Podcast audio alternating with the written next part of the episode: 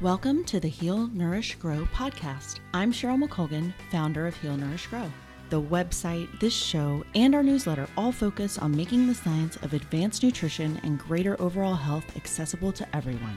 Buckle up for our latest episode to get ideas, tools, and practical knowledge you can use to improve your health and move towards your perfect version of ultimate wellness. The Heal, Nourish, Grow podcast shares interviews with nutrition experts, health researchers, and everyday people that have changed their lifestyle and nutrition to support greater health. You'll learn how to implement lasting change and create new habits that support greater wellness and a happier, healthier life please visit healnourishgrowpodcast.com for full show notes and links to our guests.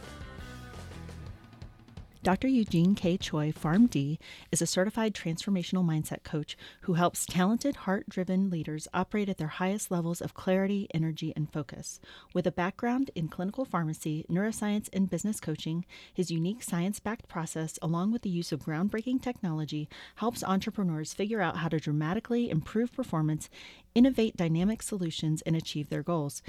His articles have reached over 9 million people, and he has helped hundreds of leaders significantly transform their results at both a professional and personal level. Well, hello, everyone. Welcome back to the Heal Nourish Grow podcast. Today, I am joined by Dr. Eugene Choi, and he is a productivity expert. And I am really excited to have this conversation because he's also very focused on brain function, which used to be one of my favorite topics when I was in grad school for psychology. So, uh, Dr. Choi, welcome. And if you could just tell people a little bit in your own words about your background, I'm sure they'd love to kind of get a sense of what you're going to be talking about today. Yeah, absolutely. Uh, first off, thank you so much for having me.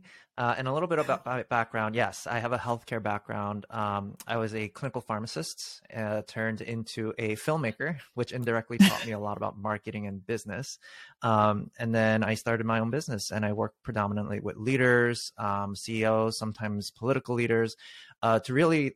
I use my healthcare background to teach a little bit about how the brain works um, based on science, right? We talk about brain science, how a majority of our adult life, it's uh, the part of our brain that we need on isn't actually on, um, and just training people how to start rewiring certain parts of the brain to start right getting rid of bad habits, producing more, um, increasing their performance, etc.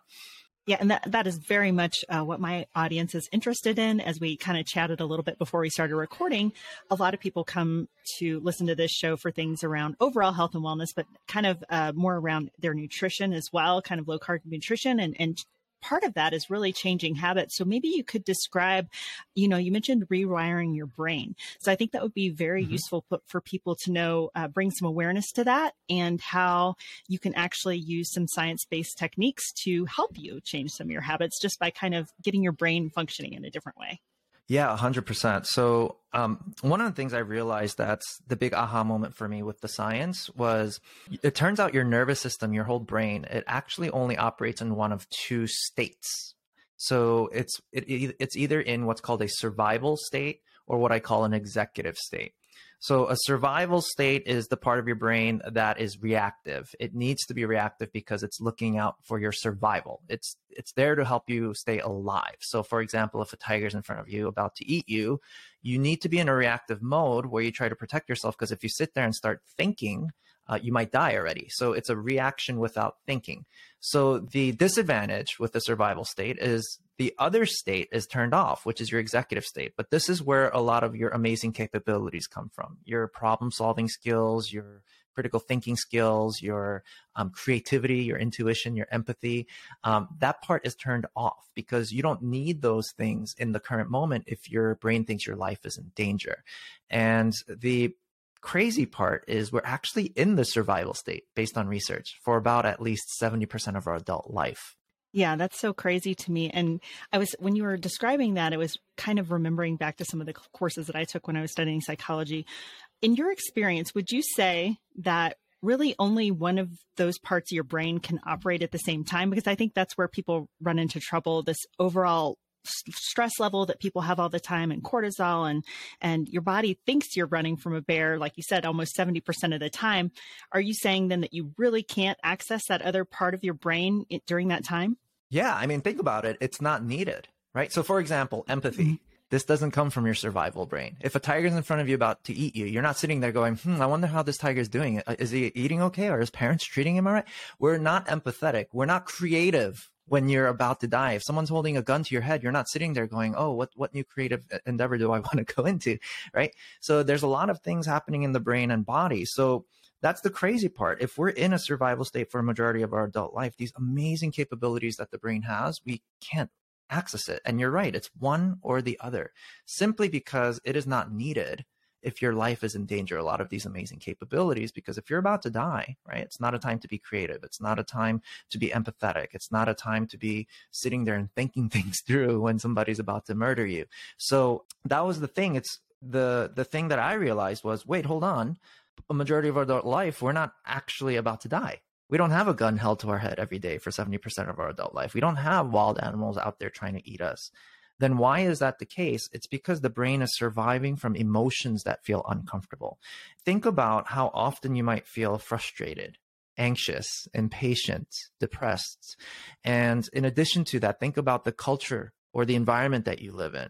You know, being from the States, you watch the news, it's dramatic politics, school shootings, unfortunately, the pandemic, of course.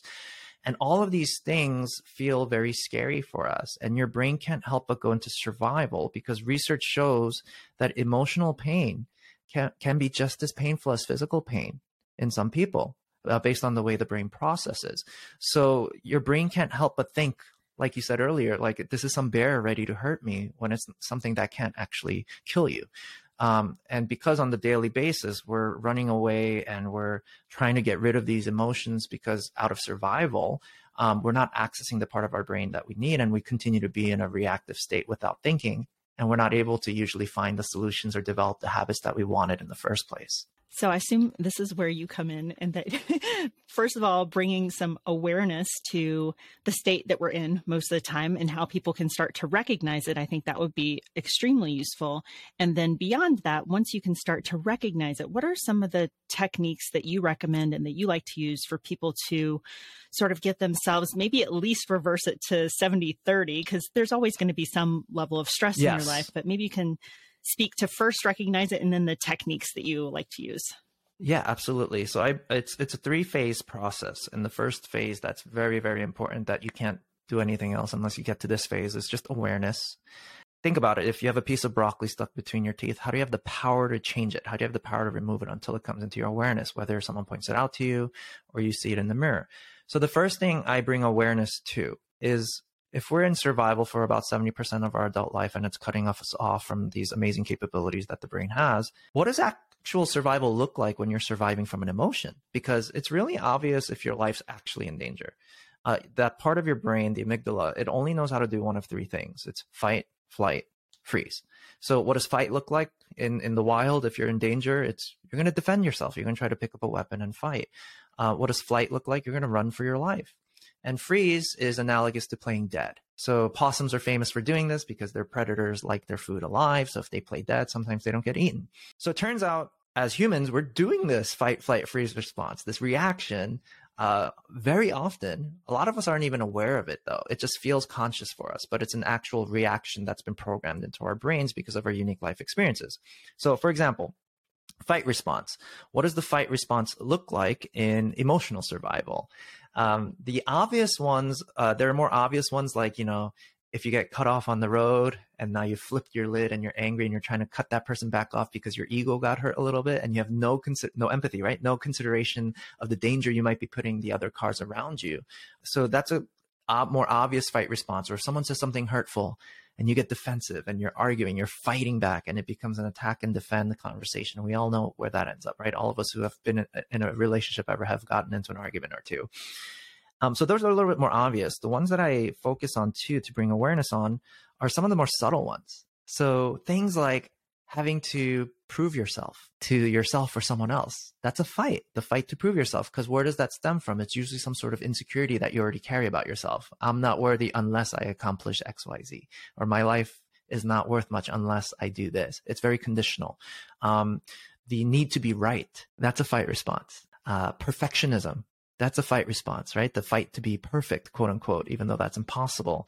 Um, people pleasing is a fight response and uh, and the list goes on on what these fight responses are. And um, to give examples, I always find examples are very helpful to really solidify what this might look like.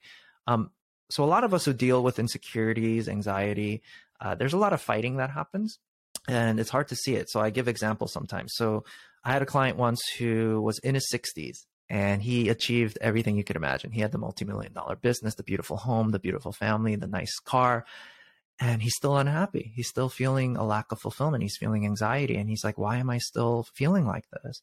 And I talked to him about the fight flight freeze response and he has this realization. He's sitting there going, "Oh my goodness, I've been in the fight response for most of my life."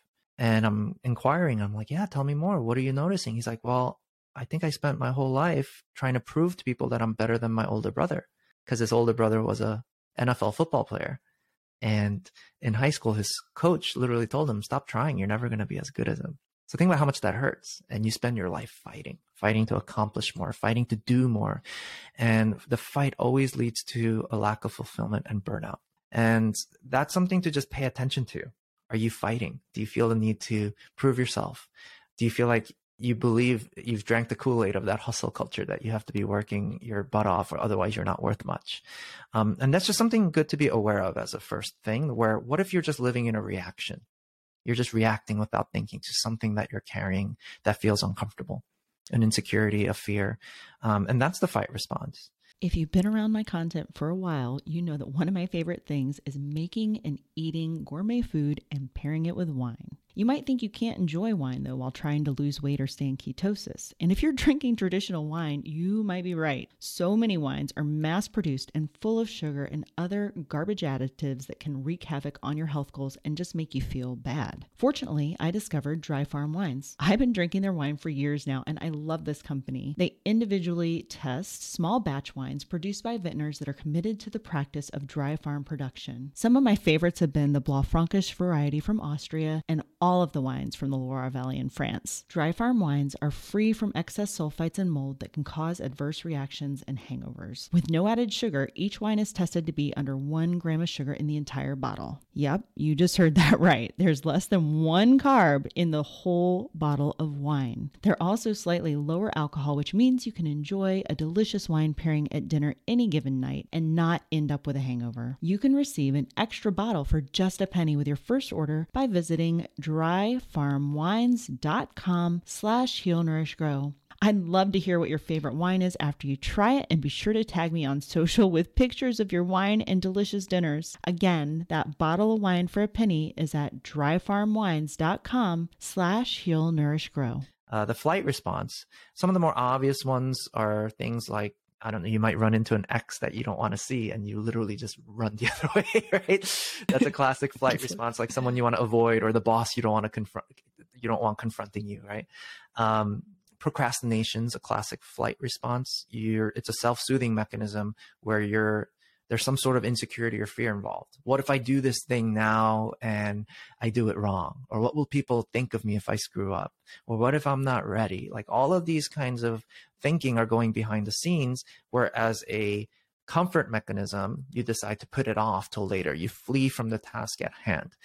Um, where flight gets a little bit more subtle is when you start numbing yourself. So I have to make sure I, I, say this before I talk about it is that there's no judgment around any of this. Okay. We all have our numbing mechanisms. Everyone has their poison of choice. Um, this is more about awareness because if you start judging, by the way, that's a fight response too. It's the same reason why people gossip. I carry an insecurity. So I fight to try to put someone else down to make me feel better about myself. It's the same reason why we pe- uh, judge people when we're judging their character.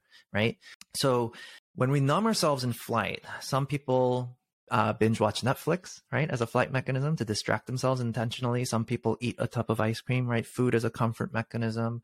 Um, some people overindulge in things like alcohol, sex, drugs to the point of addiction, and it's all a flight mechanism um, to avoid the comf- uh, the uncomfortable feeling that we don't want to feel on a daily basis. So that's flight, and freeze is when some of the more comical ones is when you literally freeze. Like if you're caught in a lie, you notice how people just kind of like their eyes widen and they freeze up. It's their brain playing dead, by the way. It's going, hey, if you pretend not to exist right now, maybe this person will stop interrogating you.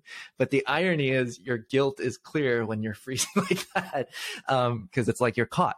So um, the the more subtle freeze responses are things like when you experience a trauma when you're in shock you literally freeze and then you flee and dissociate in some cases um, uh, it's also inaction it usually happens when you're overwhelmed you know, you wake up in the morning, you don't want to get out of bed because you're so overwhelmed by the stress or the anxiety. Uh, and that's a literal freeze response that happens. So we need to be aware that how much fight, flight, freeze is going on in our life. And I encourage clients all the time make it a game, turn it into a game you're driving on the road, you see that person getting really pissed off because he got cut off and he's trying to cut that person back. Oh, there's the fight response. Or you see someone that is very insecure about being wrong. It's like, oh, there's that fight response and this person always fighting to be right. Or you see the procrastination happening someone or yourself.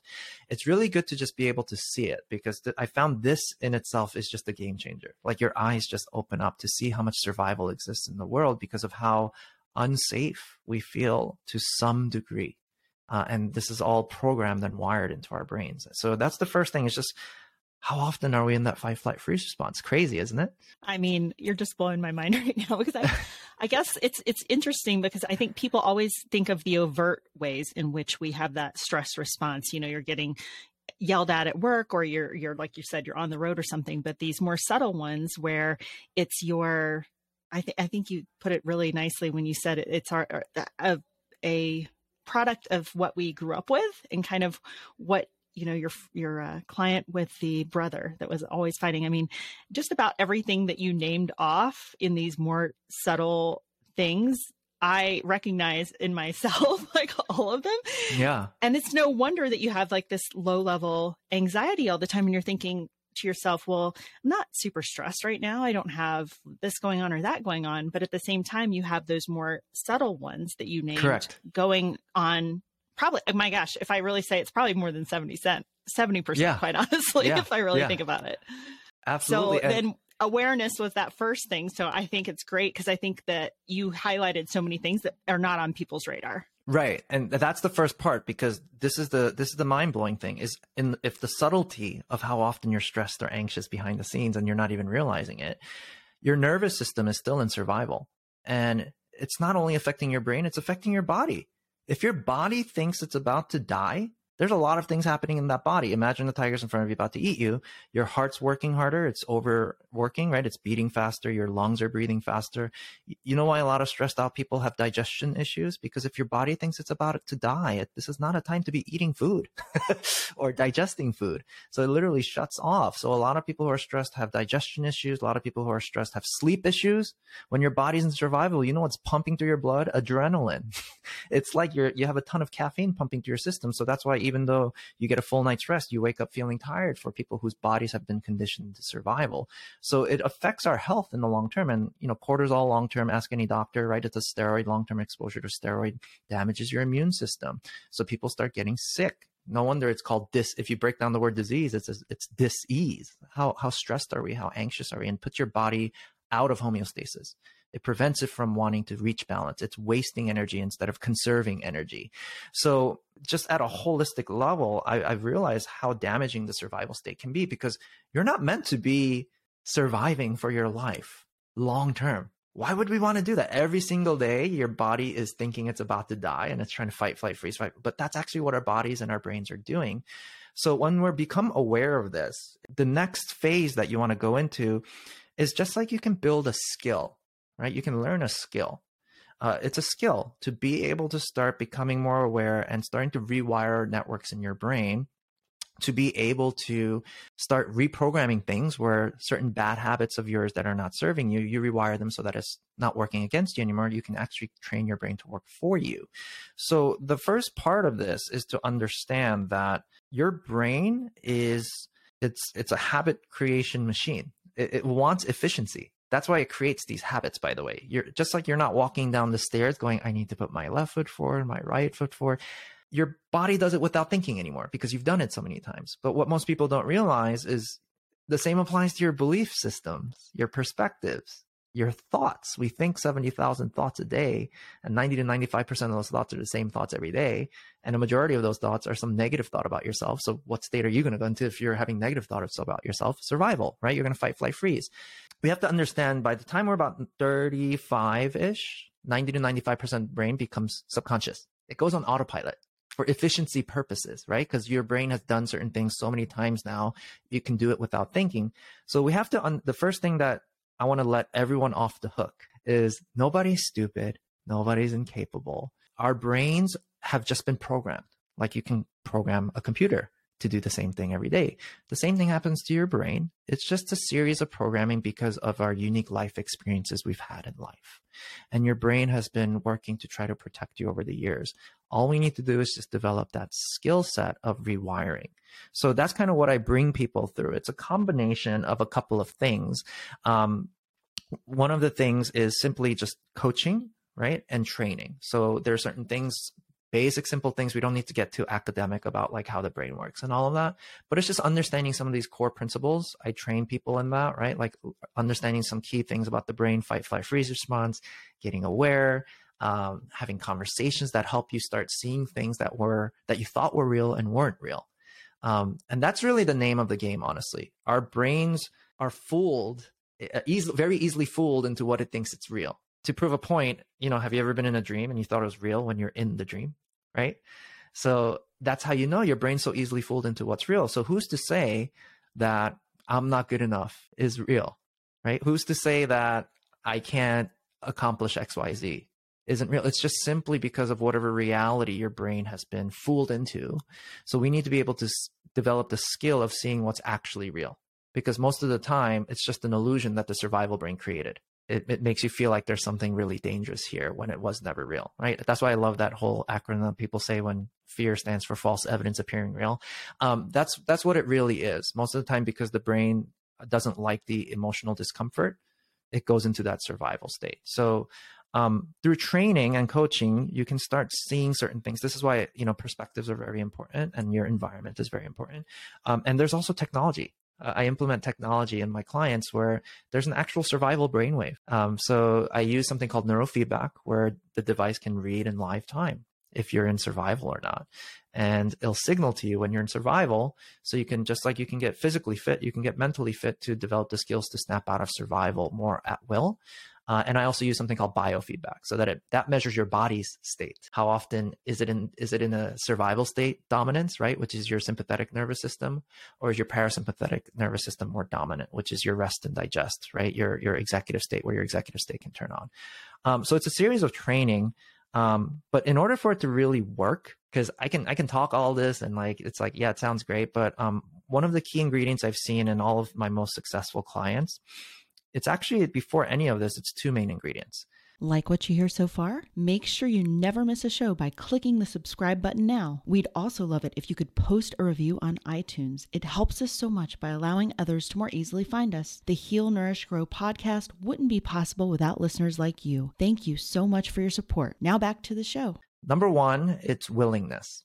So I have to highlight this and I have to share something about this because uh, this was what was life changing for me. Because I don't want it to just sound cliche because I know plenty of personal development talk talks about this kind of stuff. I got to briefly get trained by this amazing coach. Her name's Rhonda Britten. And I have to give you a quick context in like a minute about her story. 14 years old. Her parents are in the middle of splitting up. It's Father's Day. They're going out for brunch. Mom and Rhonda are heading out the yard. Dad pulls up to the curve and he gets out of the car while um, Rhonda's sisters are still in the house getting ready. And dad's like, I have to get my coat from the trunk. He opens the trunk, doesn't get his coat, pulls out a shotgun instead. Walks over to mom, extremely upset, blaming her, and proceeds to um, pull the trigger and shoot her. And then he points the gun at Rhonda, and mom was still alive. So she's screaming, Don't do it, don't do it. And um, he didn't know she was still alive. So he points the gun back at mom, shoots her a second time, looks over at Rhonda, points the gun at himself, pulls the trigger. 14 years old, Rhonda was the sole witness in her house, in front of her house, of a murder suicide that happened to be her parents. So you can imagine a traumatic event like that. Unimaginable, right? So much survival going on. So she spent the next decade of her life in survival mode. How did she fight? She kept her grades up. She worked hard to keep her grades up, thinking maybe if I keep working harder, this pain will go away. How did she flee? She became an alcoholic and she attempted to take her own life three times. Suicide is one of the most extreme forms of flight, isn't it? And how did she freeze? Plenty of times. Woke up in the morning, didn't want to get out of bed. And I share her story because she actually turned her life around one day. And in fact, she started thriving so much, she ended up becoming this famous coach. She ended up having her own reality television show in the 90s that won an Emmy Award. Uh, she's been on Oprah not once, but twice. And I have to share her story because she said these words to us that shook me to my core. She said, Until you're willing to be wrong about everything you know, nothing's ever going to change. And I'm highlighting the word willingness. I'm not here to say everything you know is wrong. I'm here to highlight the word willingness because Rhonda was willing to be wrong about certain beliefs and perspectives. She was willing to be wrong about nothing ever works out for me. She was willing to be wrong about I'm all alone. She was willing to be wrong about life sucks. And I think that's an important question to ask ourselves. Are we willing? Because a lot of us, we want to hold on to what we think is real because it just feels so real sometimes, doesn't it? The limiting beliefs we carry, the negative thoughts that we carry to the point where it becomes programming. So once you're willing, that's a, a question you have to ask yourself. Then the second thing is, are you willing to take ownership, full ownership? And I know that's a cliche thing too. And I have to share a quick illustration around that. I used to say this phrase to my daughter, which is, You're making me so mad, right? When she wouldn't listen to me. Now that I learned what I learned about the brain and the psychology, all that, I'm sitting there going, How might this impact the three? How might a three year old girl interpret my words? Well, number one, she's being told daddy's, she's making daddy mad. So she can start believing in her reality that there's such a thing as being the cause of someone else's emotions, which when you look at the science behind this, it's actually not true. And I'll prove it in a moment. And number two, whoa, daddy's really mad right now. And when he's mad, it feels very scary. So therefore, I'm afraid, she develops a fear. I'm afraid of making, quote unquote, making daddy mad. And I'm going, how might this impact the little girl as an adult then when she lives in this reality that she's created for herself? Well, what happens if she gets the unethical boss that overworks her? and she won't hold her boundary because she's afraid of making him mad. So she'll overwork, even though she's sacrificing her mental health and probably her physical health over time. And you know what really got me? I'm like, oh my goodness. What if she ends up in a relationship one day, maybe with some boy, and he's pressuring her to sleep with him and she doesn't want to because she's afraid of making him mad? She'll people please as a fight response. She'll give in even though she doesn't want to do it. That one really got me, by the way. Like, I'm like, oh my goodness, I don't want that happening. So I, to the best of my ability, I'm trying to explain to a three year old girl, baby girl, you can never make daddy mad. If daddy's mad, it's his, it's because of him. It's not because of you. He has his own stuff that he's scared of or dealing with. And if daddy, if daddy or mommy ever yell at you again, you have every right to request that you, we please stop yelling at you. I'm trying to teach her how to hold her boundaries. And for me, I understood, oh, why do I get mad? I had a dad that left our family when I was a teenager. I used to be very resentful of him and angry. I used to think angry thoughts like, if I'm ever a dad, I'm never going to be a crappy dad like him. So what's my brain doing in survival when my daughter's not listening? Hey, she's not listening to you. It's because you're a bad dad, just like your dad. And because I'm so sensitive about that, I can't help but react in anger, right? Anger is a fight response.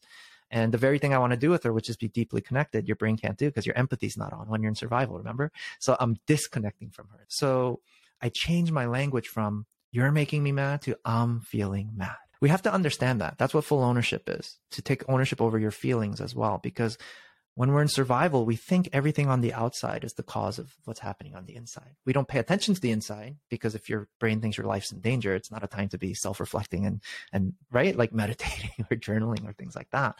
So that's when I call out my leaders. If someone says in the conversation, my team's pissing me off right now, and I share that story with them and I ask them again, so tell me again, is it your team that's pissing you off? And they're able to take ownership. It's like, no, I'm attaching some sort of meaning to what's going on right now. That's why I'm getting angry. Something's going on inside of me for me to get angry. Because when you take ownership, then you stop blaming. Oh, it's because of this thing on the outside. That's why I'm stuck. Oh, it's because of this why I have this uh, bad habit. Because when you have a willingness to take ownership, that's when you're willing to start getting yourself what you need the support, the training, the resources. Um, and that's when true change actually happens. Um, I just had to share that because I know in the personal development space, it's all like, there's plenty of times it's like all cheerleading, like, you can do this, you can do this, right? Um, but I realize when you become aware of your own programming, when you're willing to be wrong about what you might think is real, and you're more importantly, more willing to take ownership of everything, your experiences and the meanings you attach to your experiences, uh, that's when true change happens. Yeah, it's really powerful. And and I want to go back to one of the things that you said a little while ago because I think it's um I think it's where I sometimes get stuck when I'm thinking about this process because over the years of having been you know involved with yoga very heavily this is something that we focus on about you're not your thoughts and and, and it really Correct. is helpful um, all the meditation and all of the kinds of things that we do but one of the things that you said really stood out to me and that is by the time that you're 35 the things kind of go subconscious so yes. if you don't come to this work early in your life you may not even be able to access some of these things very easily because they are so subconscious. And like when I'm thinking about your uh, comments on, you know, proving yourself or constantly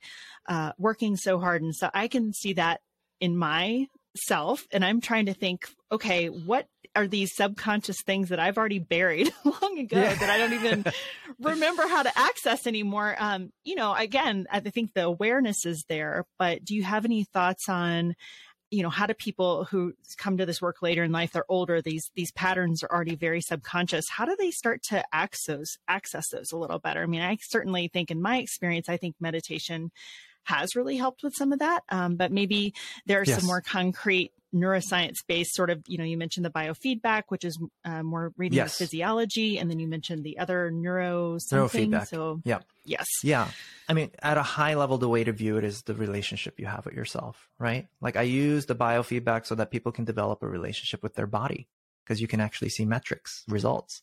Um, i use the neurofeedback so that people can develop a relationship with their brain and their nervous system so that they're tuning into themselves more often because like you said a lot of these subconscious programmings that happen it's it's it's doing it without you telling your body and your brain to do it anymore because it's on autopilot. So um you know the game changing thing for me I remember this leader was asked a very cliche question about relationships, right? About how do I find the perfect partner? How do I find the, the quote unquote, the one for me? As if there's such a thing as this one person in the world that you can hold 100% responsible for your happiness, right? Because the reason why we ask that question, it's the survival brain going, Hey, I don't want to take ownership over this unhappy feeling. How can I find somebody so that at least if I'm unhappy, I at least have someone to blame, right? It's right. I want to blame someone for me being unhappy versus me taking ownership over that. So anyway, it's a survival question because we carry an insecurity, right? I'm not loved. I'm not cared for. I'm not worth much unless I have something outside of me to complete me. That's why I think it's a toxic phrase to say people complete me, right? Um, as if you're a broken person. So the leader understood this was already coming from a place of survival. And he asked a very powerful question, which was this. He said, Would you go out with yourself?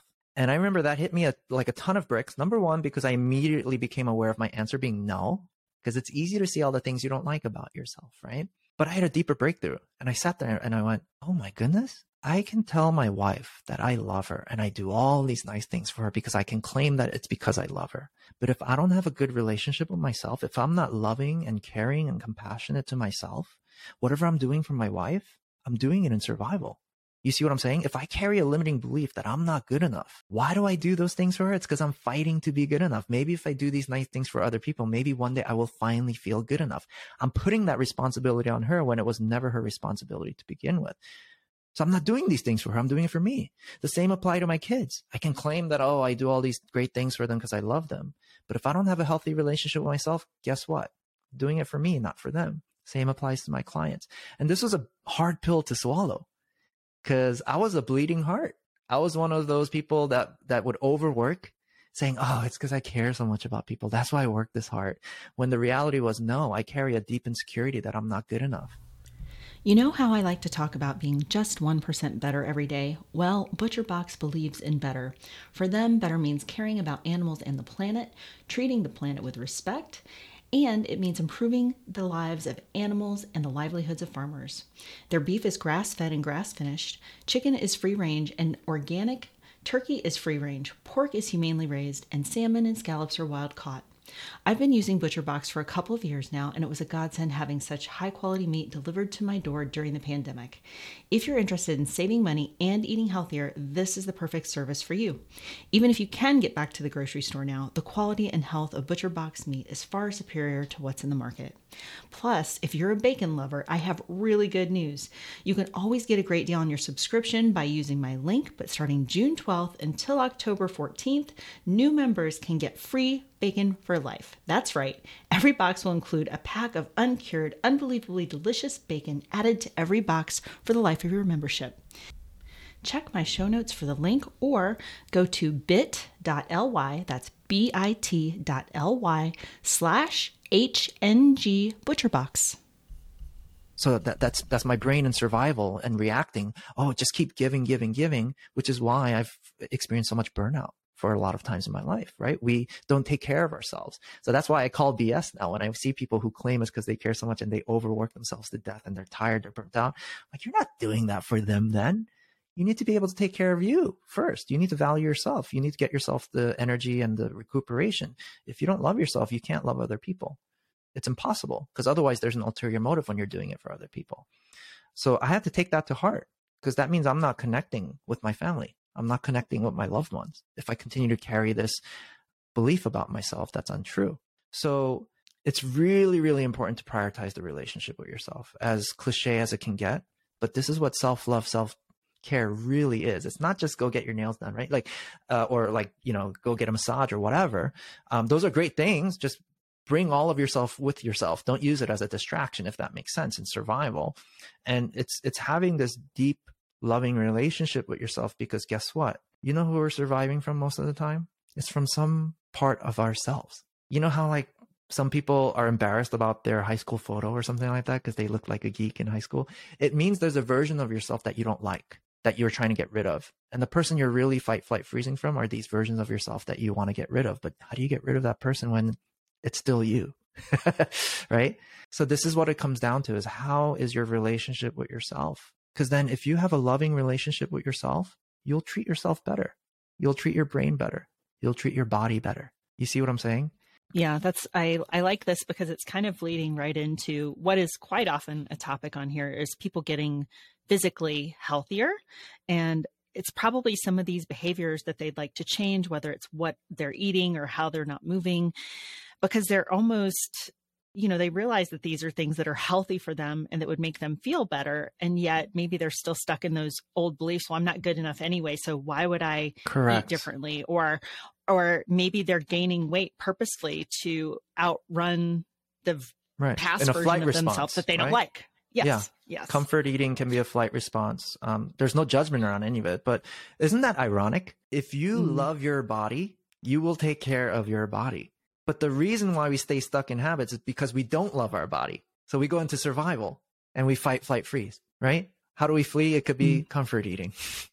right? Because we don't love yeah. our body, we don't have that consideration for our body. And the deeper meaning behind that is do you love yourself? Which is what you're bringing up. Yeah. Like, do you believe that you're priceless? Do you believe that you're free to be who you want? Do you believe that your worth is not measurable and that you actually have infinite value? There is no such thing as good enough how do you even measure that, right? There's no such thing. this sounds silly. it sounds silly when you say it out loud, but we carry that with us. I'm not good enough unless I accomplish XYZ. I'm not good enough unless I look this way, feel this way, act this way. We don't accept ourselves the way we are. We don't feel comfortable in our own skin. And when you don't love yourself, you're going to treat yourself like a person that doesn't love yourself. And the hardest part is when we do it on autopilot, isn't it? Yes. Yeah. I think that is the most challenging part. And it I loved that you really brought that to the forefront so that now that people that are hearing this, they'll be like, oh, okay. And I'm not seeing this obviously in myself, but maybe there are things kind of just on autopilot that are causing me to do these behaviors. So, all that being said, say there's somebody out there listening to this and they're thinking, this is so interesting. This is the kind of work I'd really like to delve into.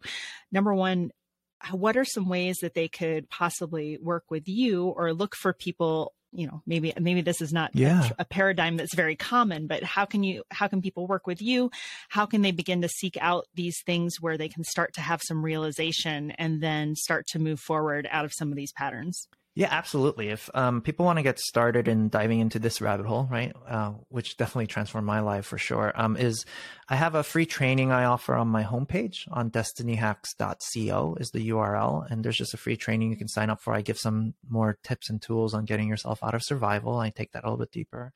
Um, and I'm also releasing a course. It's going to be on neurohackingcourse.com, where basically over this year, I just had my third kid. So my time is getting more and more limited to work with people one on one. So I decided to create a course out of everything. I literally bring you through everything I've brought some of like the the biggest leaders I've worked with, right? The uh, high performers, uh, and I just put everything in it for you to learn for yourself. And um, I've included that in there. Uh, I know a lot of people um, who are also interested in now, once you find what that is for yourself, the meaning that you're looking for, the purpose that you're looking for, how can you make an impact out of it? So I also teach some trainings around um, how to create impact, where whether it's you wanting to grow something of your own, like a business, um, things I've learned um, from seven figure business owners, I've put in that as a bonus as well. And that's all on neurohackingcourse.com. Awesome. Well, any final thoughts for people? Uh, maybe one concrete thing that they could implement today that could start to bring some relief from this, you know, living 70% of your life in a stress response? Just a, a last final thought on anything people can do concrete, uh, something, a takeaway from this conversation, like what can they implement today to start really bringing more awareness to some of these behaviors? Yeah. So just like, like playing a game, see how good you become at identifying fight, flight, freeze responses, right? Especially the more subtle ones, whether it's in yourself or others, because you become aware of it enough. At some point, you're going to want to make a different choice. So I highly, highly recommend that. And then um, the other thing, like you said, is like when you're on autopilot, sometimes you're just in it. So uh, one thing that you can do anytime, every day is label your emotions. UCLA did this study where they had brain scans tied to people's heads. They'd show you people uh, pictures of people's faces in survival, anxiety, frustration, anger. Immediately, the survival brain turns on when they see that picture. But guess what? When the researcher asks, can you tell me what emotion you're seeing in this picture? They'd be like, oh, that's easy. That's anxiety. That's depression. That's anger, sadness. As soon as you label the emotion, guess what happens? Survival brain turned off, executive brain turned on. Why? Because to label something, you have to think about it. When you're in survival, you can't think. So um, when you, you're literally calling on your executive brain to turn on, when you just label your emotions, right? So do that as a daily practice. I'm feeling sad. I'm feeling frustrated. I'm feeling just getting in tune with yourself and your internal world because you're calling on your executive brain to turn on, which is the part of your brain that helps with emotional regulation, by the way, so that you can do that as a daily practice, whether it's out loud or in your, in your, in your head. Um, the only distinction I want to share is uh, around that that's important is a clinical psychologist friend of mine mentioned this to me. He's like, there's a difference between the way you describe it that's important yet subtle, which is there's a difference between I am sad and I feel sad I am sad is presuming it's your identity. I am Dr. Eugene, right? I am a, a, human being. I am sad. So it's important to use the word feel instead of am because feelings, you're acknowledging it's something that comes and goes. How do you know this is true? Because feelings come and go, don't they? right? Sometimes we're happy, sometimes we're sad. Yeah. Um, so it's just, it's just to acknowledge that. So just as a daily practice, start labeling your emotions. It's a healthy practice to do because you're literally calling on your um, executive brain to turn on. And there was research behind this as well, which was really exciting. Yes, love both of those. And I just want to thank you again for sharing all of your knowledge today. And I encourage people to go check out your website, uh, take a look at the course that you're talking about, because this is some things that can really impact not just your, you know, physical health, which is what we sometimes tend to put more focus on, but it's just overall well being, which the more that you have of that, the more it just impacts all areas of your life. So thank you for sharing all of this. And I really appreciate you taking the time to come on the show today. Yeah, thanks so much for having me. This was fun. Thanks. This has been the Heal, Nourish, Grow podcast. Again, I'm Cheryl McColgan, founder of Heal Nourish Grow. You can find show notes for this episode at healnourishgrowpodcast.com. If you have feedback on today's episode or questions about the content, please email us at podcast at healnourishgrow.com. We'd love to hear from you. Be sure to sign up for our email list at healnourishgrow.com and subscribe to the show with your favorite podcast player so you never miss an episode. Join us next time for more information that helps you live your best and healthiest life. Thanks for listening. Content on the Heal Nourish Grow podcast does not constitute medical advice. Content contained in the Heal Nourish Grow podcast is not intended as medical diagnosis or treatment. Neither the company nor its owner, Heal Nourish Grow LLC, nor any of the company's employees, agents, or guest speakers provide medical advice. The content provided on Heal Nourish Grow podcast is for educational and entertainment purposes only. Please consult your medical provider with any questions about what health practices are right for you.